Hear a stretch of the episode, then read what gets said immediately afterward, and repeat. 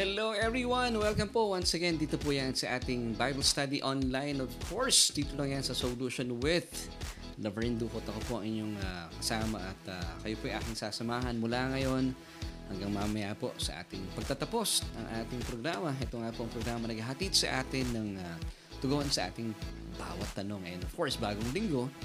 Kaya bagong tanong po ang hatid ko sa inyo. Pero meron din pong ihahatid sa atin na tugon ang salita mismo ng Panginoon. So bago po tayo magtuloy-tuloy sa ating mga pag-uusapan, syempre pa binabati ko muna lahat ng ating mga kababayan sa buong Pilipinas at syempre pa sa labas ng Pilipinas. Good morning, good afternoon, and good evening. At uh, kung saan man po kayong dako naroroon, well, thank you so much for keeping me company every Tuesday night at 7.30. Dito po yan sa Facebook Live. And if ever you're watching sa atin pong YouTube channel, please don't forget to uh, like, follow, share, and subscribe. And please don't forget to hit the notification bell so that you won't miss an episode. Nang sa gayon ay sabay-sabay at sama-sama po tayong nag-aaral at natututo kahit man lang sa loob ng maraming minuto at uh, pag-uusapan po natin sa ngayon ay napaka-importante bilang mga mananampalataya. Alamin po natin ano ba yung tunay na lumalago sa pananampalataya kay Kristo. Kaya po maganda yung ating question for tonight na alam ko po ito ay uh, napapanahon at uh, lalo tigit sa panahon natin sa ngayon ay marami po nagaganap sa ating mundo na sadyang naghahatid po sa lalo pang ikinadidilim ng ating uh, panahon pero bilang mga tunay na lumalago sa pananampalataya kay Kristo, alamin po natin ano ba talaga ang nangyayari sa atin bilang mga mananampalataya nang sa gayon ay uh, na papagtakto po natin kung nasa saan na ba tayo sa buhay na ito bilang mga nananagumpay ng mga mananampalataya ni Kristo. At syempre, pag gusto mo nang batiin din lahat ng ating mga kababayan, kung kayo po ay first time na napadaho o in-invite ng inyong mga kaibigan, kamag-anak, kapamilya, well, welcome po sa inyong lahat. At kagalahan po namin na kayo po ay makakasama sa ngayon. At kung hindi naman po ito makakaabala po sa inyo, pakilagay po sa ating comment section, hashtag first time. At uh, lubusan po namin kayong uh, naising makilala. At nalaman din po namin kung sino po ang nag-invite po sa inyo at uh, nang sa mapasalamatan man po sila. Once again, hashtag first timer or hashtag first time kung kayo po ay bago po sa ating programa. At maraming maraming salamat po for joining us tonight. And of course, gusto mo nang batiin ang ating mga kaibigan na kasama ngayong gabi pong ito kay uh, Sister Mary Ann Ordonio Poncelan mula sa Hong Kong. Thank you so much for joining us tonight, kapatid. And si Sister Rosemary Casoko, blessed evening din po sa inyo. Maraming salamat kay Brother Ricky Russell Losito at ang kanyang may bahay na si Sister Ellen Losito. Good evening po sa inyo. Thank you po for joining us. Actually, every Tuesday night, dito po yan sa ating Bible Study online. Kumusta po sa mga kapatiran natin dyan sa Gospel of Grace and Truth sa Taytay, Rizal. And uh, nandito rin po, maraming salamat for joining us tonight. Isa po sa mga umawit ng awiting sandigan, si Pastor Jerome Fernandez kasama natin ngayong gabi. At uh, good evening din po kay uh, Brother Mar Ebron. Nandyan din din po si Sister Beth De Jesus Sanchez. Mag maligayang panunood din po sa ating mga kaibigan sa Caloocan, SGC Caloocan. Thank you po for joining us tonight. And of course, si Sister Evelyn Rivera. Na-miss namin kayo last Sunday. At nakita-kits po tayo on uh, Sunday, of course. Nandyan po tayo sa Caloocan. At binabati rin po natin ang isang mapagpaalang gabi, si Sister Mary Grace Yambao Rayo, Sister More- Morena Lagisma Silapan, Sister Ruth Katakutan, at uh, sino pa ba? Ah, si Tita Yoli Alcoresa. Gusto ko munang batiin pala ng happy happy birthday ang aking father-in-law, si Tatay Noli Maranan. Tatay, kung kayo po ay nanonood sa ngayon, happy happy birthday mula po sa amin dito sa Las Piñas, ang inyong mga apo kasama na rin, of course, sa inyong anak na si Mami Jo. We wish you a happy, happy, and blessed birthday. Yan po ang aking father-in-law. Uh, nagsa-celebrate ang kanyang birthday today. And binabati rin po natin si Brother Gio Cuneta Belino. Yan, maraming salamat uh, sis, uh, si Sister ano naman, Lizelle Flores Pilotin ay kasama natin. Nandiyan din Sister Leonila Bautista Buenafe, Nako, sa tagal ng panahon, hindi ko pa namimit to in person si Sister Lonila Buenafe. Sana one of these days ay mabisita mo naman kami sa church. Nasa Las Piñas lang po kami. And syempre pa, na-miss natin si Sister Anadar Ishikawa from Japan. Kumusta na po kayo? And uh, we hope to see you soon. At marami pang iba. Nako, salamat po na marami for joining us tonight. And binabati rin po natin lahat ng mga kaibigan natin na mga taga Cavite, Taguig, saan pa ba? sa meron tayong mga kaibigan din nanonood sa atin sa Israel. Of course, mamaya po as we move on, magpi-pray po tayo. Pagpi-pray po natin ng mga kababayan natin, ng mga ng mga mga tao sa Israel, siyempre yung mga Israelita at lahat po ng mga apektado ng karahasan na nagaganap until sa mga panahon pong ito eh, papanalangin po natin sila. But uh, of course, as we move on, gusto ko muna pong ibigay po sa inyo ating question for tonight. Ano nga ba ang tunay na paglago sa pananampalataya kay Kristo? Ano sa palagay mo? So once again, this is our question for tonight. Ano nga ba ang tunay na paglago sa pananampalataya kay Kristo? Ano sa palagay mo? So gusto po naming makaalam ng inyong mga haka-haka sa loobin at ano ba talaga yung inyong palapalagay concerning this question. So please, pakilagay po sa ating comment section at uh, nang sa gayon ay simulan na po natin at tayo po mag-aaral na. Dito lang yan sa inyong programa.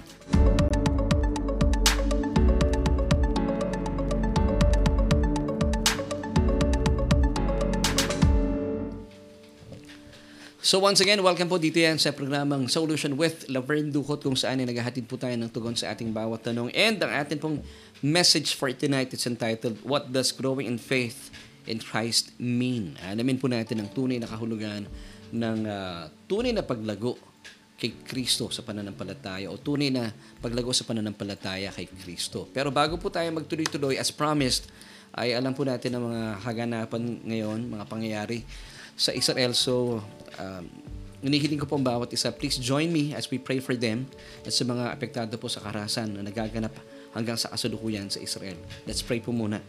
Panginoon, nagpapasalamat po kami for this opportunity at uh, sa isang napakagandang pribilehyo na kami po ay malaya nakakalapit po sa inyo para idulog po, Panginoon, ang mga nangyayari sa Israel sa mga panahon po ito. Ang puso po namin, O Diyos, ay para po sa kaligtasan, hindi lamang po ng mga Israelita, kundi Panginoon, lahat ng tao na naapektuhan ng karahasang nagaganap tulot po ng mga teroristang Hamas, O Diyos. In the name of Jesus, we pray for protection at alam ko, Panginoon, hindi po kayo magkukulang at hindi po kayo nagkukulang dahil tapat po kayo sa pangako ninyo sa inyong mga, mga anak at uh, ang piniling bansang Israel.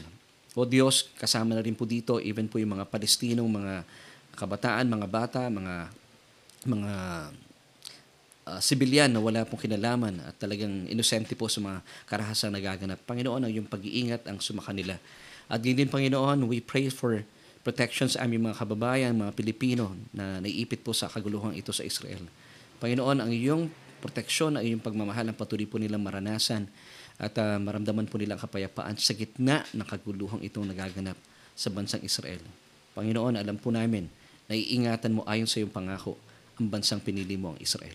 Ito po ang aming panalangin at uh, Nagpapasalamat na po kami in advance. And this we pray in Jesus' name. Amen and amen. So maraming maraming salamat po mga kaibigan for joining me in prayer for uh, the nation of Israel. At uh, syempre pa, tayo pa nagpapatuloy sa ating programa. It's uh, 42 minutes after 7. Dito po yan sa Solution with the Friend Dukot. And sa pagpapatuloy ating question for tonight, once again, ay ito po.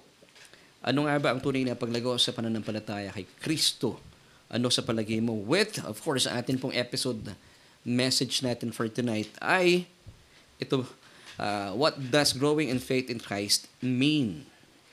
Alam niyo po na isinulat po ni Apostol Pablo ang uh, isang napakagandang uh, pagpapaalala niya sa mga kaibigan niya, mga kapwa niya mananampalataya sa Filipos. Mababasa po natin ito sa Philippians chapter 3 verses 5 to 9. Yung mga naunang mga talata po dito ay he was then bragging, he was then flexing about his pedigree. Pag sinabing pedigree, yung kanyang birthright, yung kanyang lahing pinagmulan uh, bilang isang Hudyo. At sa mga panahong uh, sina, wala pa siyang revelation about uh, the grace of God, pinagmamalaki niya po dito, pinapakilala niya kung sino siya bilang isang Hudyo. At ang kanyang mga achievements at makikita po natin later sa mga susunod na mga talata na talagang pinapatotohanan niya na ang lahat ng mga ito ay sadyang walang kabuluhan.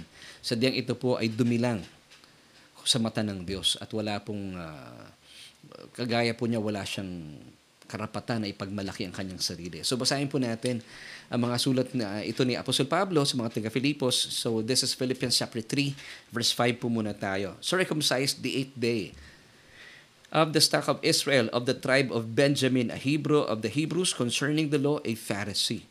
So, he was then bragging about his pedigree, his uh, birthright. So bilang isang Hudyo, talaga namang sinasabi niya eh, ako ay Hudyo by birth. Ikawalong araw pa lang ay sinasabi niyang itinu- tinuli na siya. So talaga pinagmamalaki niya. He was then bragging about his his uh, lineage as a Jew. Now, hindi po natapos dito. Then, pinagpatuloy po niya in verses uh, 5b until 6, yung kanyang performance bilang isang pariseo, maalam sa kautusan ni Moises. Sa pagpapatuloy, basahin po natin ito. Philippians chapter 3, verses 5b until 6. Concerning the law, a Pharisee. So, ibig sabihin, sadyang maalam po siya sa kautusan ni Moises. Verse 6, Concerning zeal, persecuting the church, concerning the righteousness which is in the law, blameless. So bilang isang Hudyo, kanya pinagmamalaki na talaga namang maalam po siya sa kautusan ni Moises. Pinagmamalaki niya po na talagang uh, siya po ay very zealous in persecuting the Church of God. Yun po mga nananampalataya kay Kristo in those days. Ito po yung mga panahon na wala pa siyang revelation about the grace of, of Christ. And then sabi niya pa dito, sa pagtupad naman sa kautusan, uh, sinasabi niya, blameless, wala kang makikitang bahid ng kamalian sadyang matuwid. So, kita mo na, no? Yun po si Pablo before. Pero pagdating po dito sa sa verse 7 until 9, nung siya po ay kinatagpo na ng ating Panginoong Heso Kristo, things changed. Nagbago po ang lahat sa buhay ni Apostol Pablo. And his life was never the same again.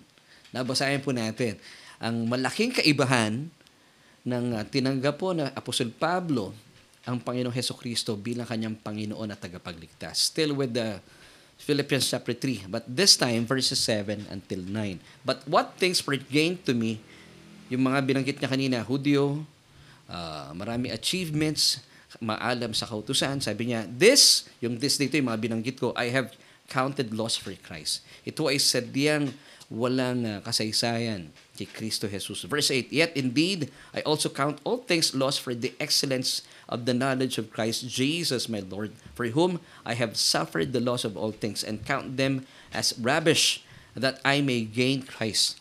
So kinikilala po niya yung kanyang pedigree, yung kanyang uh, lineage as a Jew. Kanyang mga achievements was just, or were just rubbish.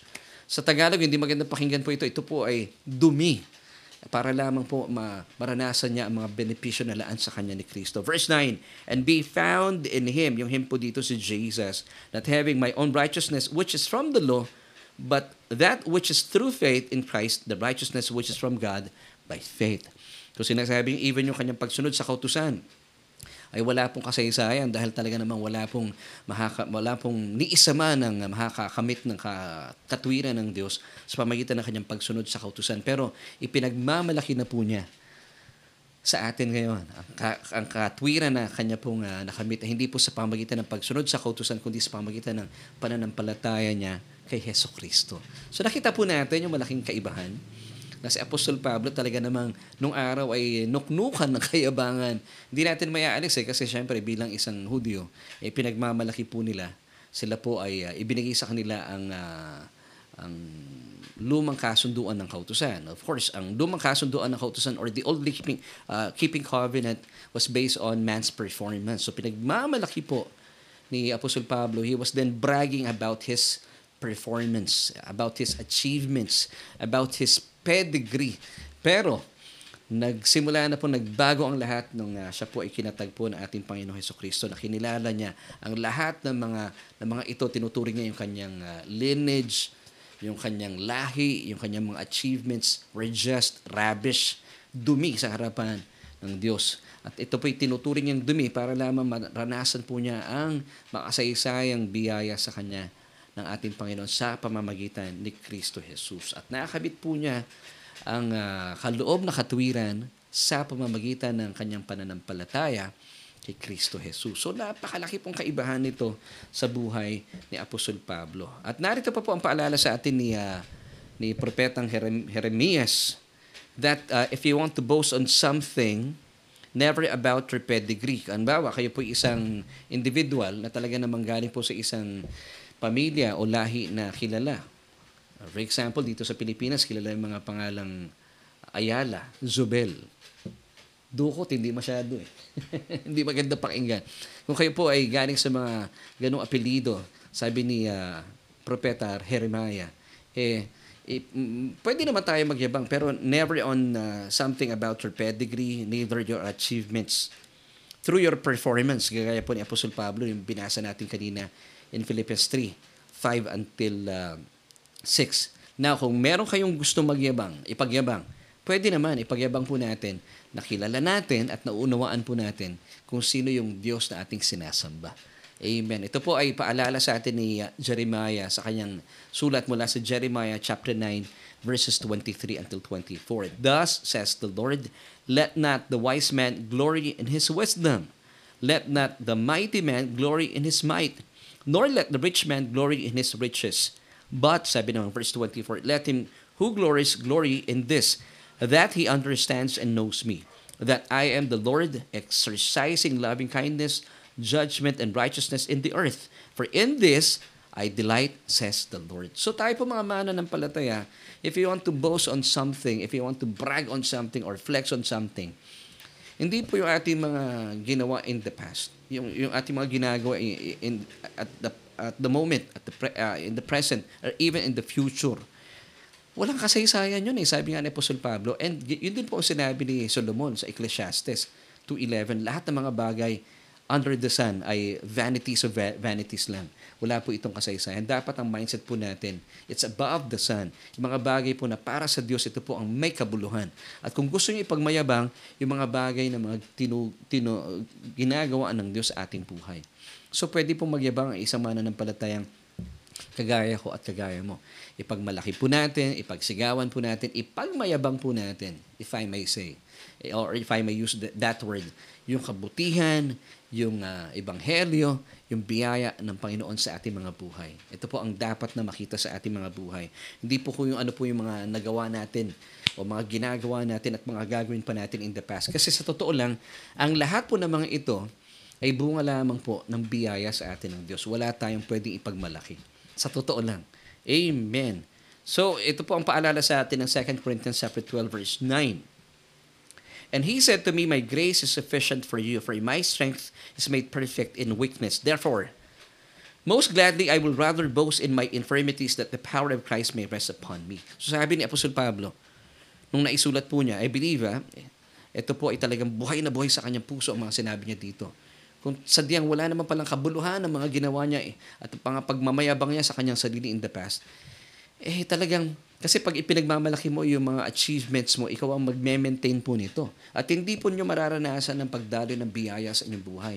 Hindi po ninyo mararanasan ang kapangyarihan ng Diyos sa inyong mga buhay. So, sabi ni Apostol Pablo, so therefore, ibabos ko na lang yung aking mga infirmities because believing that in my weaknesses, doon po dumadaloy ang kapangyarihan, ang lakas, ang kalakasan ng Diyos. Well, this is a uh, wise move, hindi po ba? Kung gusto nyo maranasan po ang pagkilos ng mayamang kapangyarihan ng Diyos sa ating mga buhay, ipagmalaki po natin yung ating mga kahinaan. Amen. Pero ang propensity ng tao, hindi ganun eh. Ang pinagmamalaki po natin, of course, sa mundong ito, yung mga achievements natin. Alam niyo, nakikita ko po ito sa YouTube na papanood ko. Especially yung mga kabataan na nakukuha nila yung kanilang first million na pag dumating sila sa age na 16, 19, ang dami ko nakikita mga ganitong kabataan ng mga vloggers sa sa social media, talagang pinagmamalaki nila yung kanilang mga achievements. Well, pwede naman yun talaga. Kaya lang kayo po magme-maintain yan. Kaya lang ang masakit dito, pag wala na po yung kayamanang yan, ako, marami na po na tayo nakita sa kasaysayan na sadyang bumabagsak. At talaga naman, pag bumagsak po sila, napakasakit. Pero tayo po mga umaasa sa biyaya ng Panginoon, umasa po kayo, hindi kayo pababayaan ng Diyos. At ang lahat po na ating mga tinatamasa, hindi po natin ito uh, kinikilala na sadyang ito po ay gawain natin o dahil sa ating sa ating uh, smart, sa ating husay, sa ating diskarte, hindi po. Kasi may iba po dyan talaga sinasabi nila, hati, meron akong ginawa at meron din ginawa ang Diyos. Well, ang sinasabi po ng 2 Corinthians chapter 12 verse 9 ay uh, malinaw na bilang mga mananampalataya, dapat kilalanin po natin na ang lahat ng ating tinatamasa ay uh, 100% biyaya ng Diyos. Alam niyo, naalala ko lamang po, nung si uh, Abram, nung kinikilala po niya ang Diyos bilang mighty God, ibig sabihin, pwede natin ituring na ganito. Kinikilala niya na ang kapangyarihan ng Diyos sa kanyang buhay ay 70%. Now, yung kanya pong uh, ambag sa Diyos ay 30%. Alam niyo, hindi pa po nila naranasan yung pangako sa kanila ng Diyos na magkakaroon sila ng anak. Pero nung kinilala po ni Abraham ang Diyos bilang kanyang Almighty God, ano ibig sabihin ng Almighty God? Anong difference ng Mighty God lang sa Almighty God? Yung Mighty God ni Abraham, yun nga, 70% lang nakikita niya bilang kapangyarihan ng Diyos. Meron siyang ambag na 30%. Pero when the time came na nakita po niya at kinilala niya at itinuring po niya ang Diyos bilang kanyang Almighty God, ano po ibig sabihin nito? 100% na paawang kapangyarihan lang po ng Diyos ang ang uh, ang kinikilala niya. Dumating po yung pangako anak sa kanila ng Diyos, sa kanila ni Sarah. Now, ganito rin po tayo. Bilang mga mananampalataya, you have to you have to uh, believe, you have to uh, uh, uh, tanggapin po natin, let's accept the fact na talagang wala po tayong kakayahan, zero po tayo. 0%, 100% God. Now, pag nangyari po ito, gaya ng sinasabi dito ng 2 Corinthians 12 verse 9, yung pong kapangyarihan ng Diyos ay sadya, sadyang mararanasan po natin sa ating mga kahinaan. So, hindi po natin ikinakahiya pagkas pinagmamalaki po natin sa mundo na wala po tayo sa diyang kakayahan. Dahil po ang ating tinatamasan ng mga pagpapala, at biyaya ay 100% nagmumula sa Diyos. Kaya nga po ito biyaya. Ibig sabihin, ito po ay undeserved favor, unearned favor, and unmerited favor. So, ibig sabihin, wala po tayong iniambag. Even po sa ating mga kaligtasan. Remember, sa Ephesians chapter 2, verses 8 to 9, you, you have been saved by grace through faith, not of yourselves. It is a gift of God, not of works, lest anyone should boast para po maiwasan po natin ang magmalaki sa Diyos. Sa totoo lang, wala po tayong maipagmamalaki. So, when you brag about your weaknesses, doon lamang po natin mararanasan ang biyaya sa atin ng Diyos. So, in other words, boasting on our weaknesses attracts the grace of God. Wow! This is really awesome. So, ibig sabihin, ito yung susi natin bilang mga mananampalataya. Kasi ang hirap naman talaga panatili. Alam mo yung, dumating na ako sa punto na sa, sumang-ayon ako sa mundo na kailangan kong patunayan yung aking husay. Pero sa totoo lang, wala pala talaga eh. Pero once na piniflex mo, or you're bragging about the grace of God, o yung piniflex mo yung iyong mga kahinaan, then, alam niyo po ba, weaknesses attracts the grace of God. Wow! Now, ano po yung grace of God? Ano po yung grace na ito? Yung kanyang undeserved favor. Mas maganda yon kapatid yung kanyang unmerited and unearned favor, mas maganda po ito kumpara sa gantimpala o sa reward. Kasi ang reward, ibibigay ng Diyos yan, tatapatan yung iyong mga ginagawa. Of course, nagbibigay po ng reward ng Diyos. Don't get me wrong. Pero iba po ang biyaya. Mas masarap. At syempre pa, at the end of the day, kinikilala mo at talaga namang ibinibigay mo lang sa Diyos ang lahat ng papuri. Soli Deo Gloria. So talagang wala po tayong iniambag sa ating mga buhay. Amen and amen. So as an individual, as a born-again Christian, you have to consider yourself bilang receivers lang. Tayo po ay recipients lang of God's grace from the giver himself. Sino pong giver natin? Ang ating Aba, ang ating Ama sa langit. Na talaga namang masaya po siyang nagbibigay when we ask big from Him. Amen. Sabi nga po ng Biblia, I believe it's found in Luke chapter 9 verse 12, Do not fear, little flock, for it is your Father's good pleasure to give you the kingdom. Wow! Ganyan po kabuti ng ating Diyos. And of course, no, ito po mainam po na paalala po sa atin kasi one time, meron ako narinig na isang kwento na nakakatuwa po ito. Isang mananampalataya daw po siya. Lumapit siya sa kanyang pastor. And then, sabi niya sa kanyang pastor, alam mo pastor, ito po sabi niya, um, uh, na masyado kong naririnig sa iyo yung grace, yung biyaya. Kasi naniniwala naman ako kung bakit ako successful sa ngayon. Sabi po nung lumapit na membro nung uh, sa pastor na kasi kaya ako successful sa aking sales eh dahil ako ay masipag, mahusay, madiskarte. Hindi naman lahat ito dahil sa biyaya ng Diyos. Then, ang sabi ng pastor sa kanya, ah, ganun ba ang paniniwala mo? Okay, so, so ganito gawin natin, sabi ng pastor sa uh, sale, uh, member ng church na ito na salesman sa kanyang opisina. Okay, para malaman natin kung totoo yung sinasabi mo na kung bakit successful ka sa ngayon, eh pagpipray kita na sasabihin ko sa Panginoon, i-cancel lahat ng mga favors niya sa buhay mo. Then sabi nung membro nung nung uh, nung pastor na yun sa kanilang church, ay pastor, wag po, wag po. Then nagpaalam na yung membro niya. So, di ba? Mga kapatid, hindi po totoo yon. Alam nyo, maganda po bilang mga individual, at lalo tigit bilang mga mana ng palataya, you have to acknowledge the truth na lahat po na ating mga kinatamasa, kung kayo po ay nasa isang maayos na opisina, magandang business, ang lahat po ng ito ay biyayang sadya sa atin ng Diyos. Ito po ay pinapatutuhanan sa atin ng Deuteronomy 8, verse 18. Maganda po ng talatang ito. And you shall remember the Lord your God, for it is He who gives you power to get wealth, that he may establish his covenant which is swore to your fathers as it is this day. So napaka-importante po ng talatang ito. Now, once again, and you shall remember the Lord your God. Sabi, alalahanin po natin, wag nating tatanggalin sa ating mga isipan that it is He who gives us the power to get wealth. So kung bakit po kayo nasa posisyon ngayon, kung ba't ka successful sa iyong marahil bilang salesman sa iyong uh, sales, kung bakit napakaganda pa ng position mo sa iyong opisina o napaka uh, ikaw ay successful sa iyong business, hindi ikaw ang naglagay sa sarili mong yan. Hindi po, ang Diyos pa rin. It is He, it is God who gives you the power to get wealth. Wow, it is He who gives you the skills, the talents, the gifts to get wealth. Siya po ang nagpo-provide sa atin ng mga pagkakataon kung bakit tayo po ay nasa right time, not sa right place, with the right people. With you. It's because of Him. Hindi po tayo. Now, bakit po ito ginawa ng Diyos?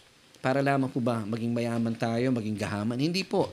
Tayo po ay pinagyaman ng Diyos. It's found in 2 Corinthians 8 verse 9. Mga kapatid, ah, sa mga mga mananampalatayang sinasabi nila. Hindi, yung sinasabi ng 2 Corinthians 8 verse 9, pinagyaman ka sa Espiritu. Hindi po. Dahil po yung uh, mga talata sa 2 Corinthians uh, 8 at saka 9. Ito po yung chapters na to ay patungkol sa kapirahan. So tayo po ay pinagyaman ng Diyos, naging dukha po ang ating Panginoong Heso Kristo sa krus ng Kalbaryo para tayo po ay pagyamanin. Now, pinagyaman tayo, uh, pinag-usapan dito pera para maging mayaman din po sa paggawa ng kabutihan. That's sa 2 Corinthians 9 verse 8 naman.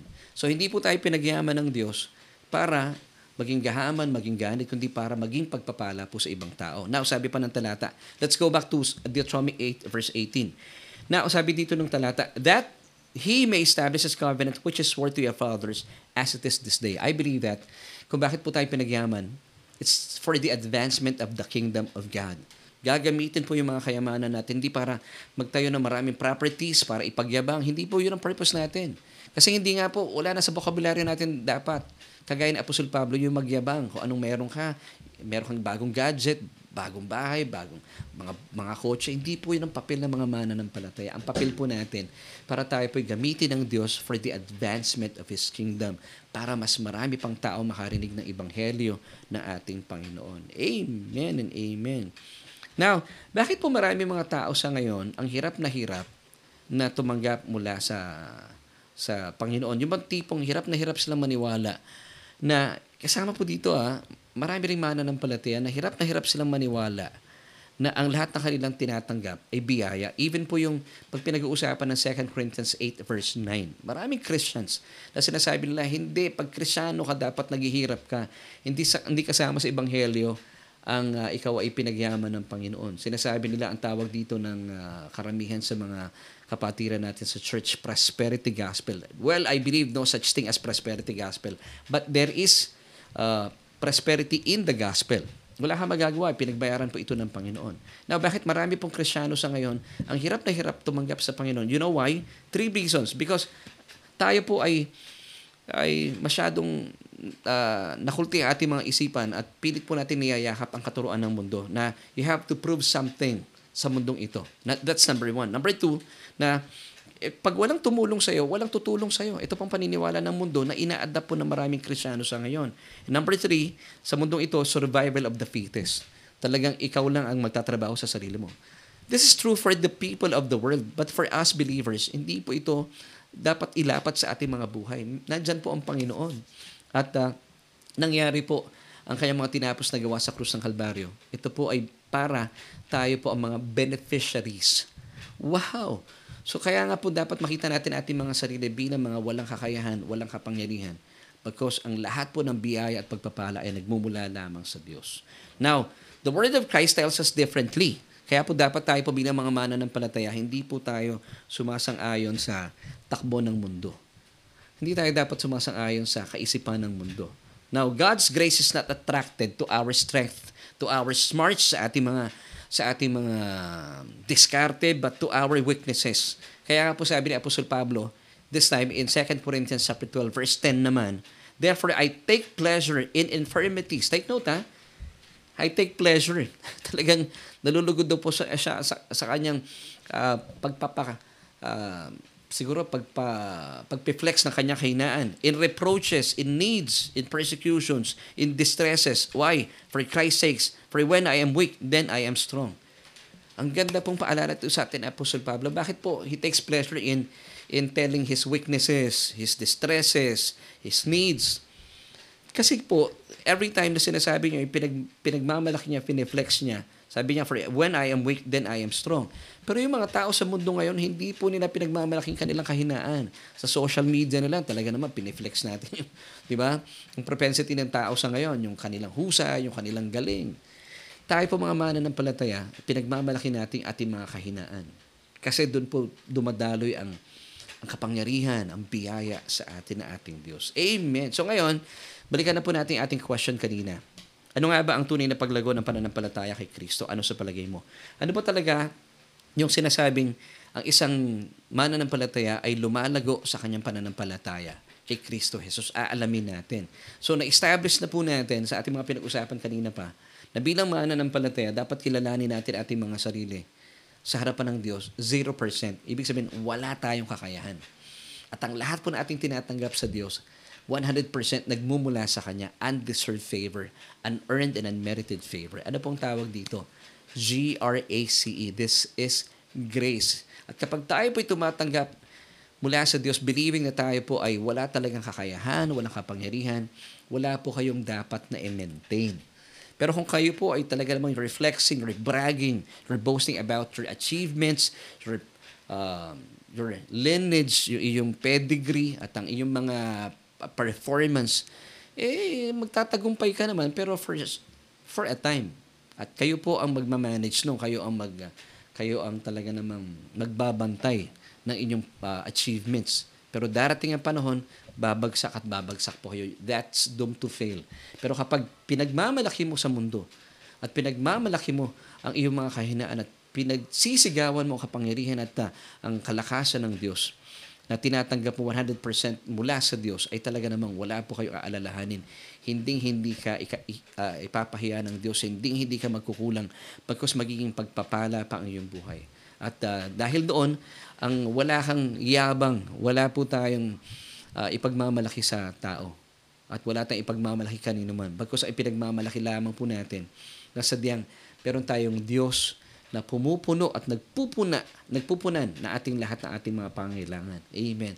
At the end of the day, talaga naman binibigay natin ang lahat ng papuri sa Diyos. Kaya madali po nating sinasabi, sa Diyos lamang ang papuri. Now, what does growing in faith in Christ really mean?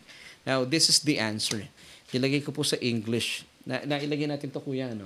Now, what does growing in faith in Christ really mean? It is seeing how weak we are before the Lord and putting our full dependence upon Him so that His strength will be made perfect and complete in us.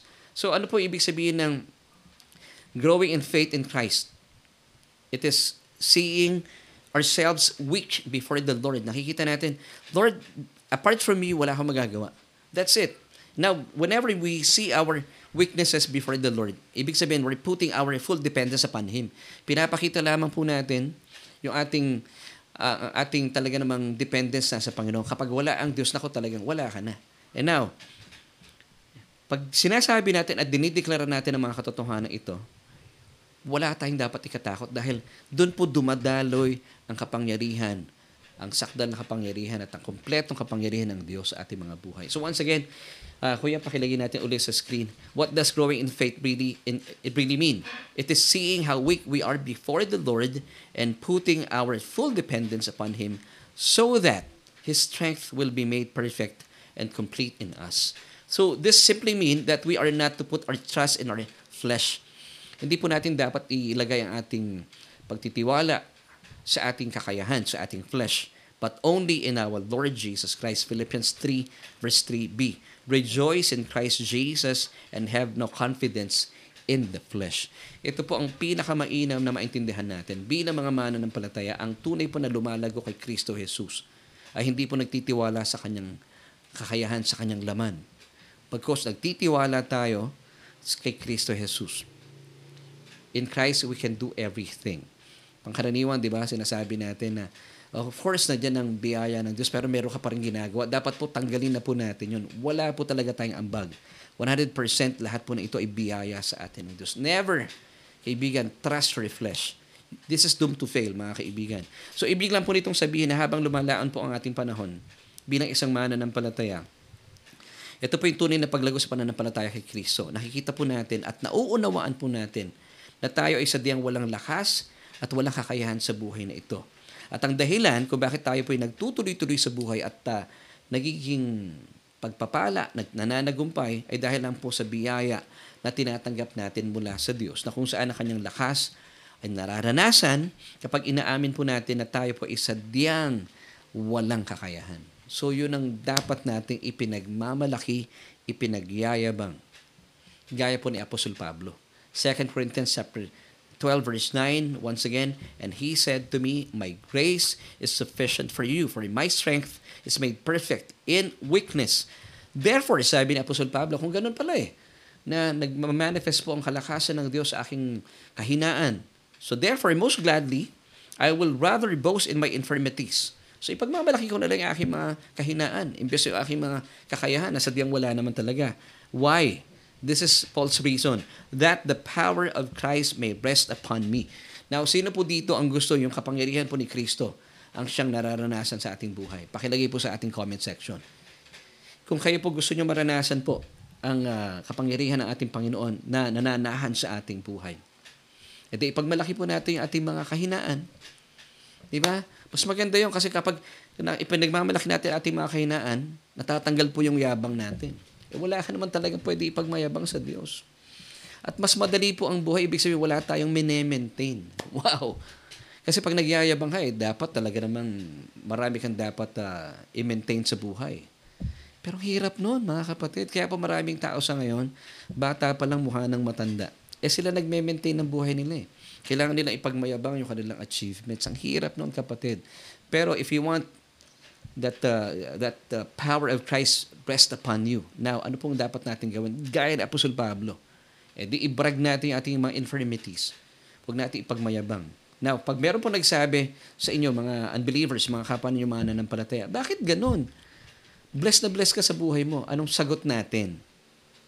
Hindi dahil sa ikaw ay masipag, hindi dahil, eh, alam mo na, magaling ako. Hindi po ganun sagot natin. Biyaya ng Diyos. Eh. Now, the more po natin ipinagmamalaki ang biyaya ng Diyos, pansinin niyo po, yung mga taong ito, napakasisipag sa kanilang mga hanap buhay. Yung mga pastor na ito, kasisipag mag-aral. Yung mga taong ipinagmamalaki ang biyaya ng Panginoon, talaga namang kas, ka, kasipag magtrabaho. Hindi po sila yung tatamad-tamad. Hindi po ganun ang nararanasan nila. At the end of the day, pag tinanong sila ng kanilang mga kapitbahay, mga kaibigan, oh, bakit ganon? Ang, ang, ang gaganda ng mga anak mo, sagot natin, biyaya. Ba't ganon? Yung misis mo, masaya sa piling mo, biyaya ng Panginoon. Grabe yung business mo, talaga namang nag, nag uh, uh, talaga namang nagiging successful. Sagot natin, biyaya ng Diyos. Eh. So ito po yung pinagmamalaki natin. Hindi natin pinagmamalaki. Alam mo na, eh, ang kumpare mo, masipag eh. Mahusay talaga ako sa, sa sales. Hindi po ginagawa natin yun. Dati ganun tayo, pero ngayon po hindi. Pinagmamalaki natin laman ng bibig natin. Biyaya galing sa Diyos. Now, doon po dadaloy ang kapangyarihan ng Diyos sa inyong business, sa inyong pamilya, sa lahat po ng inyong mga ginagawa, sa inyong karera. Pansinin niyo po yan at uh, subukan niyo po ito. Hindi kayo mapapagod. At hindi kayo tatanda ka agad. yan po ang sekreto. Amen. Alam niyo po si Moses, when he was uh, in his 40s, siya po ay, uh, of course, ay prinsipe ng Egypto in those days. At talaga naman, he was mighty in words and in deeds. Talaga namang uh, malakas, matipuno itong mamang ito. Hindi po siya nagamit ng Diyos. Now, after 40 years, nung siya po hindi na prinsipe ng Egypt, actually, ano nga si Moses, bulol, doon po siya ginamit ng Diyos. Kasi wala siyang kakayahan eh. So, we were given an opportunity by God na ipagmalaki natin siya. Kasi sa totoo lang, bakit hindi po hindi po uh, self-centered ang Diyos. Kung bakit po gusto niya ipagmalaki natin siya. Kasi bilang mga tao, hindi po natin kayang dalhin ang ating mga sarili. Pag tayo po ay nalulong sa ating kayabangan, nako po, this is doomed to fail talaga. Hindi mo napapansin, unti-unti ka ng, okay, mataas ang lipad mo, no? Ang susunod doon, mataas ang, bags, mat, mataas ang pinanggalingan mo, masakit ang bagsak mo. Yun ang nangyayari sa maraming tao sa ngayon. Kaya po, ang, ang nangyayari din sa maraming taong pinagmamalaki yung kanilang pedigree, yung kanilang achievements, yung kanilang performance, kaduluduluhan sa pag sila po nagre-retire na. Ito yung mga taong napakaraming sakit. Pero tayo pong naniniwala na lahat po ng ating mga tinatamasa ay biyaya po sa atin ng Diyos. Wow! Talaga namang wala tayong mini-maintain, ini-enjoy lang natin yung mga trabaho binigay sa atin. And the more po natin kinikilala ang kapangyarihan ng Diyos sa ating mga buhay, yung pong kapangyarihan ni Kristo ay nananatili sa atin at nararanasan natin at namamasdan ng mga tao sa paligid natin. Amen. Alam niyo po, bilang mga mananampalataya, meron pong isang magandang paalala sa atin ng Biblia ng uh, magkaroon po ng pagtatagpo ang uh, Panginoong Jesus at si Marta ng uh, pinuntahan po ng Panginoong Jesus si Lazarus na ng mga panahong ito ay patay na at nakalagay na sa sa kanya kinalalagyan ay uh, para bang nung nag-uusap sila ng Panginoong Heso Kristo, itong si Marta, kilalang kilala na ang Panginoong Jesus. Sa mga tagpong ito, makikita natin. Basahin po natin in John chapter 11 verse 21. Now Martha said to Jesus, Lord, if you had been here, my brother would not have died. Sabi niya kay Jesus, alam mo ni Lord, kung mas maaga-aga po kayong dumating, di sana namatay ang kapatid ko, si Lazarus. Dinala po ni Marta ang Panginoong Heso Kristo sa kanyang kaalaman patungkol sa nakalipas.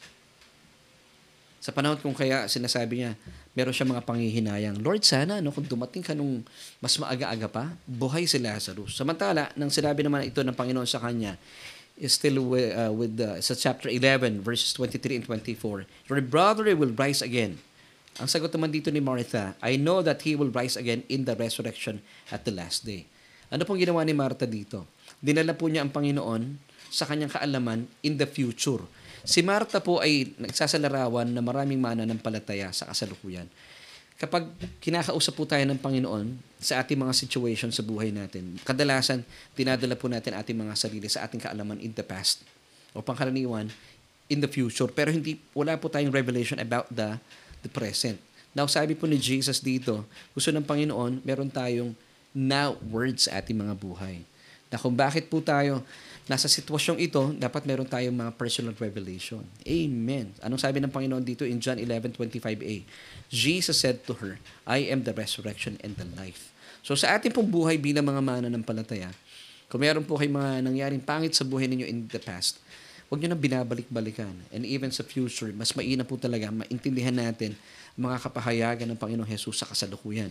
Na manampalataya ka na kung ipagkaka, uh, ipagkakatiwala mo sa Diyos sa iyong buhay at wala po tayong ipagmamayabang patungkol sa ating mga kakayahan, talagang hindi po mabibig, hindi po tayo mabibigot talagang ang pagpapalat biyaya po ng Diyos ay makakamit natin sa kasalukuyan na sadyang may kinalaman po ito sa ating hinaharap. Amen. So God wants us to receive fresh revelation every single day. Ibig sabihin po, hindi po natatapos na tayo po yung nag-aaral ng salita ng Panginoon. Gusto ng Diyos, gusto po ng ating Panginoon Heso Kristo na makilala po natin siya every single day. Now, mula po dito, bago tayo matapos, let us uh, learn from Paul's realization and revelation of his growth as a believer. Makita po natin, para masagot na rin po yung tanong natin, paano ba talaga ang tunay na paglago sa pananampalataya kay Kristo Jesus? Nung sumulat po si Apostol Pablo sa mga taga-Korinto, taong AD 55, ito po ang pagkakilala niya sa kanyang sarili para makita po natin kung paano po tayo uma-advance bilang mga mananampalataya at yung ating pananampalataya kay Kristo Jesus. 1 Corinthians 15.9 Sabi ni Apostol Pablo, For I am the least of the apostles who am not worthy to be called an apostle because I persecuted the church of God. So, he saw himself as the least of the apostles. That's 1 Corinthians 15.9 Sumulat po siya dito in AD 55. Then, after six years, in AD 61 and 62, sumula po sa pagkakilala niya na siya po ay least of the apostles. Aba, nag-progress po siya dito. Nakita naman po niya ang kanyang sarili bilang least sa mga saints, sa mga mana ng palataya. So nakita niya po yung pag-progress niya as a, as a believer. Nabasahin po natin Ephesians chapter 3 verse 8.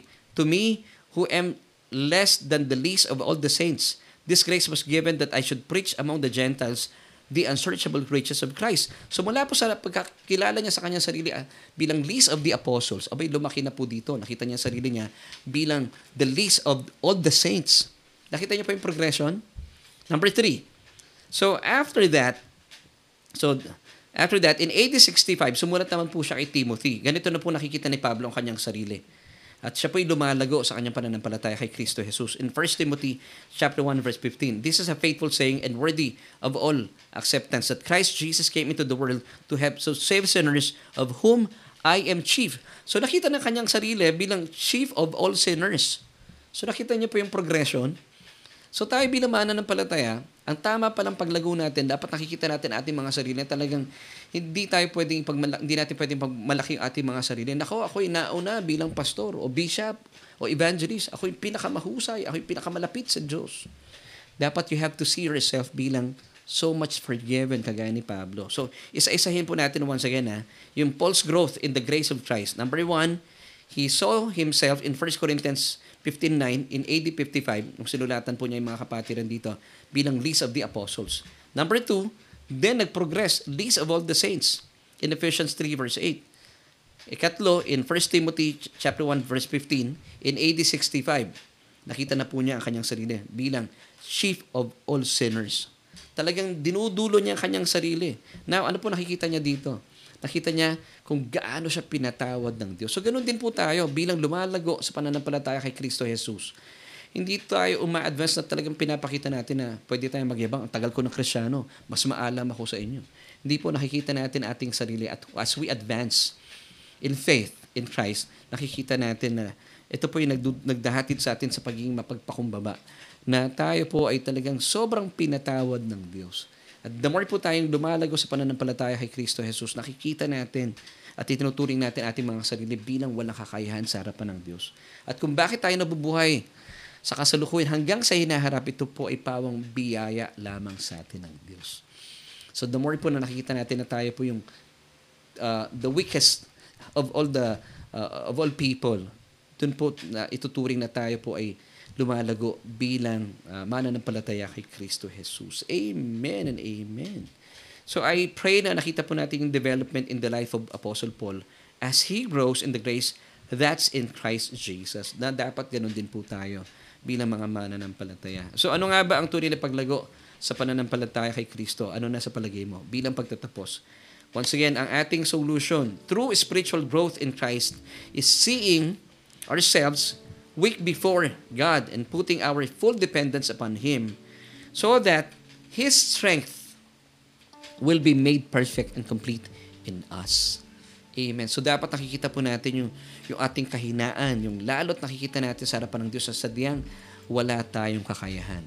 At kaya naman, wala tayong ipinagmamayabang even po sa ating mga kapatiran sa church. Amen. So ito po yung tunay na paglago sa pananampalataya kay Kristo Jesus.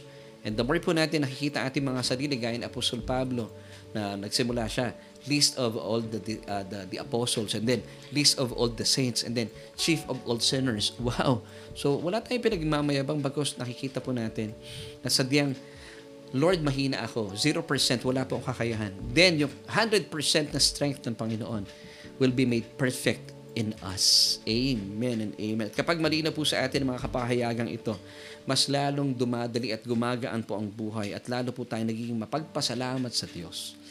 Amen. Dahil alam mo na sa simula pa lang hanggang wakas, eh nabubuhay lang po talaga tayo sa mayaman na biyaya sa atin ng Diyos. So once again, before we end, let me give you this uh, verses, 2 Corinthians chapter 12 verses 9 to 10 and he said to me my grace is sufficient for you for my strength is made perfect in weakness therefore most gladly i will rather boast in my infirmities that the power of christ may rest upon me therefore sabi ng verse 10 I take pleasure in infirmities, in reproaches, in needs, in persecutions, in distresses, for Christ's sakes. For when I am weak, then I am strong.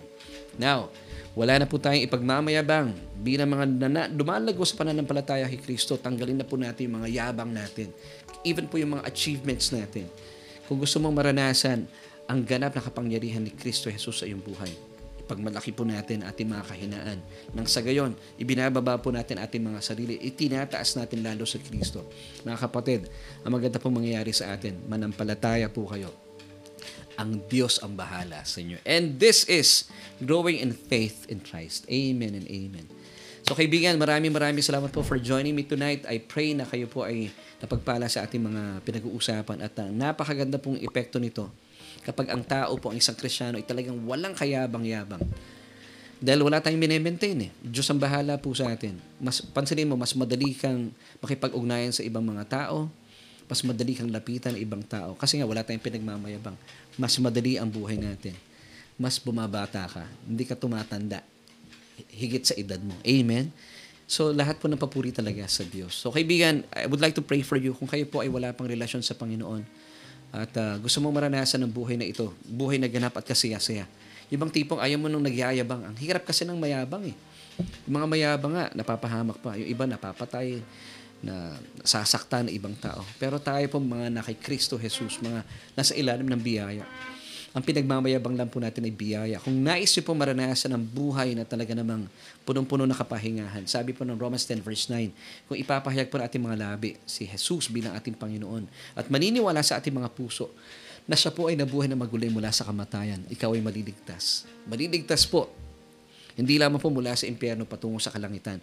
Because marara- mararanasan po natin ang buhay na ganap at, at uh, buhay na um, payapa, punong-puno na kapahingahan at kagalahan, even po sa buhay na ito. So kaibigan, please pray with this, pray with me. Bikasin po ninyo ito ng inyong mga labi at angkinin sa inyong mga puso. Pwede po ba yan? So sabihin niyo po ang uh, panganalangin ito, O Diyos, kinikilala ko po ang aking sarili, sadyang walang lakas, walang kakayahan, at kinikilala kita na ikaw lamang po ang makapangyarihan. Kaya naman, sa oras pong ito, Jesus, tinatanggap kita bilang aking biyaya bilang aking Panginoon at tagapagligtas dahil naniniwala po ako na sa iyong kamatayan sa krus ng Kalbaryo, pinawi ng lahat ng kasalanan ko. O Diyos, salamat po dahil itinuturing mo na akong iyong anak. Kaya naman, ama na po ang turing ko sa inyo. At salamat sa iyong kaloob na kaligtasan at buhay na walang hanggan. At salamat din po na simula sa oras pong ito, inaangking ko po ang iyong mayaman at nananaga na kapangyarihan sa aking buhay. Dahil ang, iyong, ang aking pong pangalan ay isinulat mo na sa aklat ng buhay. Amen at amen. Ibigan, kung isa po kayo sa mga sumabay sa panalangin ito, manampalataya po kayo na ligtas na kayo at mararanasan po ninyo. The more po na nag-aaral po tayo ng salita ng Diyos, dumalago tayo sa pagkakilala kay Kristo Jesus na sadyang ang lakas po natin ay hindi po nakasandig sa ating laman, kundi po sa kanyang biyaya at sa kanyang kapangyarihan. Amen. Mas mapapadali po ang ating buhay at pamumuhay sa araw-araw.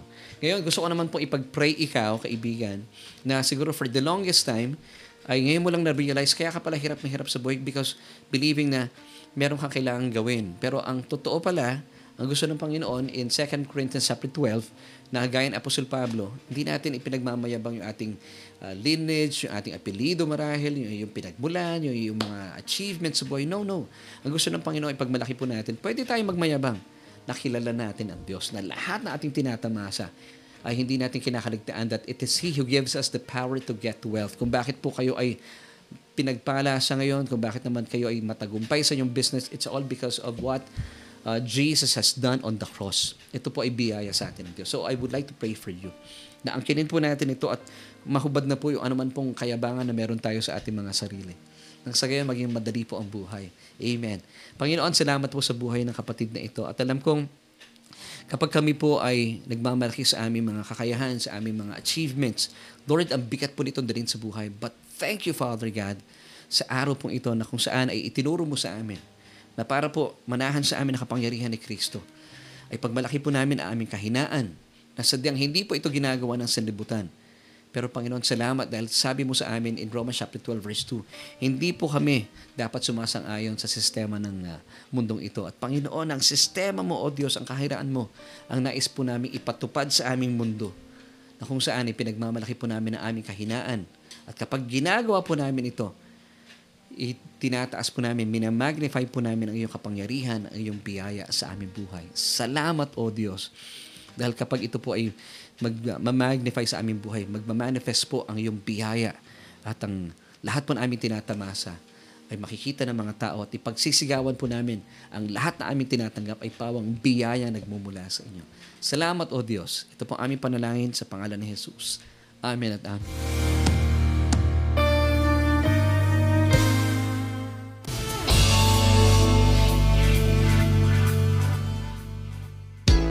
Well, kaibigan, thank you po for joining me. It's 8.29 in the evening. Ito po ay Philippine Standard Time. Bilis ng oras. Uh, halos uh, isang oras sa po tayong magkakasama. Well, thank you so much po for joining me tonight. Yes, di ba? Kakaiba po talaga ang buhay ng isang mananampalataya. Baliktad sa mundo. Ang mundo po pinagmamalaki, pinag, pineflex nila yung kanilang kakayahan, yung kanilang mga achievements tayo naman para mas madali ang buhay.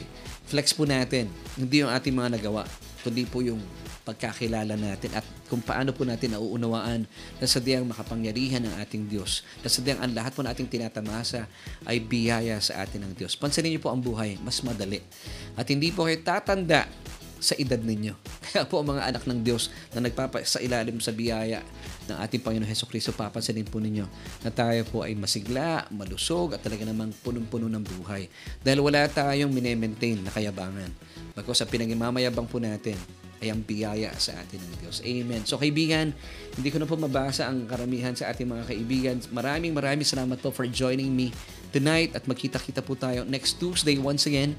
Dito po yan sa Solution with Laverne Ducot. And once again, gusto kong batiin na happy happy birthday ang akin pong father-in-law, si Tate Noli Lon Maranan. So tay, happy happy birthday mula po sa amin dito.